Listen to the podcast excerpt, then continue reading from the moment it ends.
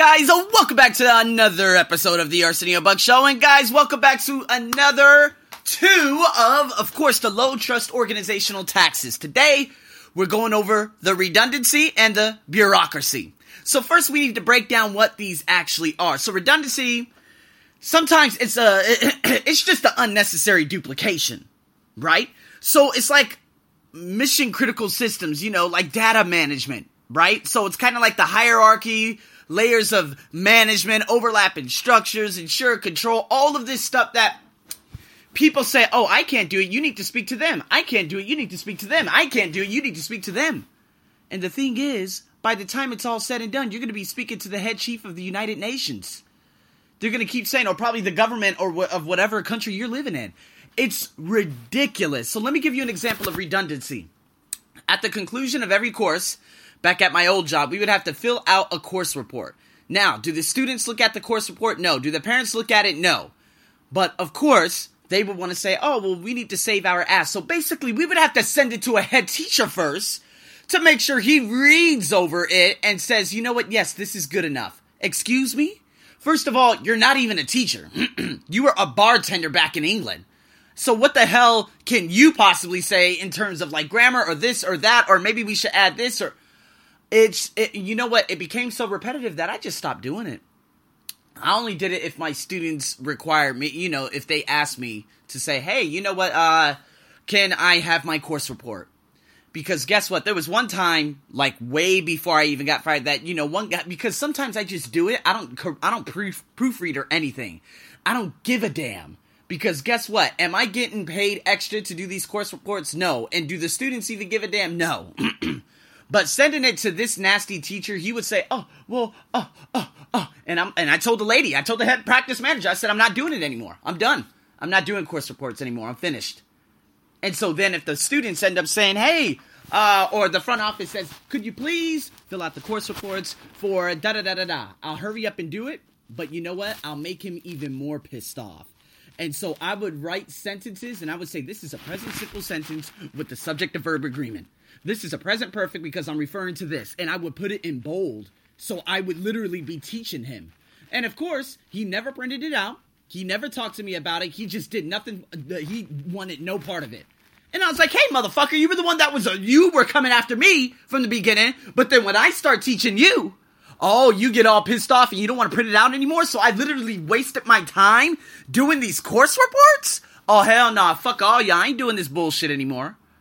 And I think at the very end, I had to do one last course report. And it was funny because I had already quit. And I don't even know why I did it, to be honest with you. I should have just blocked the emails and said, fuck you guys. Uh, but I was no longer working there. They had already taken my classes and given it to other teachers.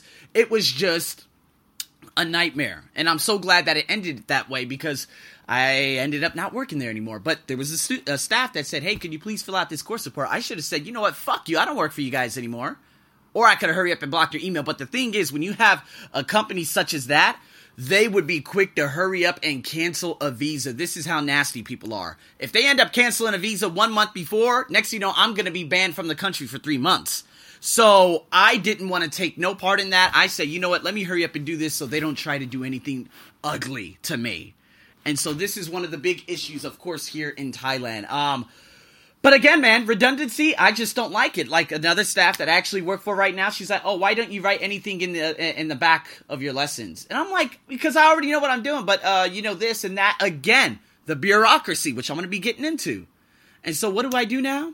I just date it and I write page 62 to 64, 65 to 67, 68 to 70. I don't write anything in that bullshit. I don't give a damn. Because it's just a waste of time. You know, because I already know what my students need and what I teach them.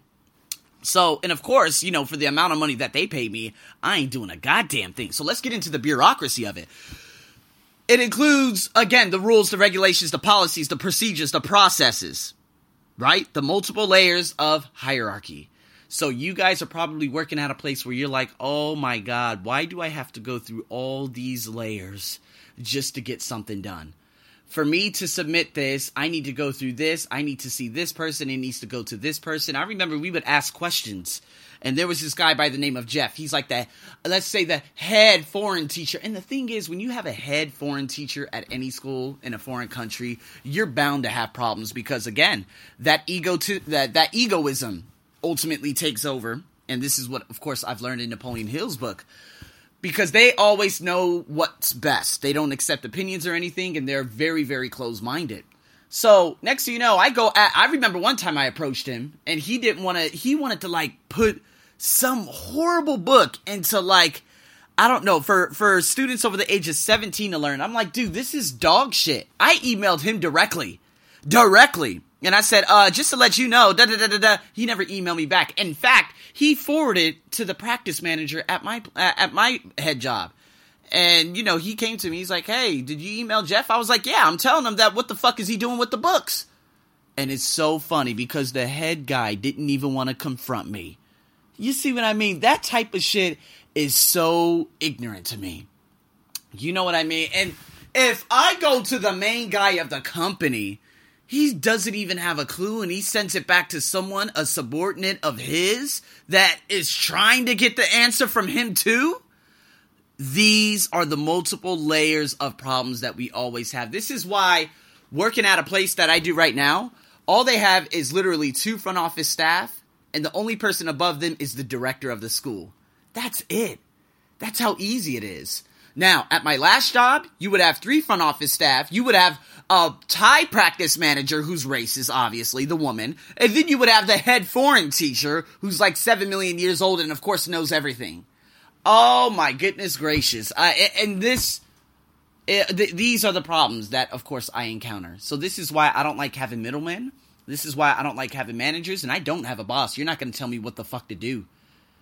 That's, I mean, that's just how I approach things. And I know a lot of you out there, you're like, oh, no way I could go into a job and do that. But the thing is, man, I just cannot work for anyone. I work for myself. I do work to get money over there, but then, you know what I'm going to talk about in another podcast is the unfolding of things and of course the tools that are in my possession right now that I don't even realize it. So stay tuned for that. I'm going to be getting into that very very shortly just because I realized that I could build things exponentially without even looking for work. Work is actually with me already. So guys, again, that's completely way off the, you know, the mark and whatnot, but I'm just trying to break down these last ones because we're going to be getting into the good stuff after this. So, guys, with that being said, thank you for tuning in. This is, of course, a relatively short podcast. Uh, but you know what? So grateful for all of you who have tuned in. And if you guys have any questions, please let me know. Stay tuned for Wednesday. We got the second part coming up. I'm your host, as always. Over and out.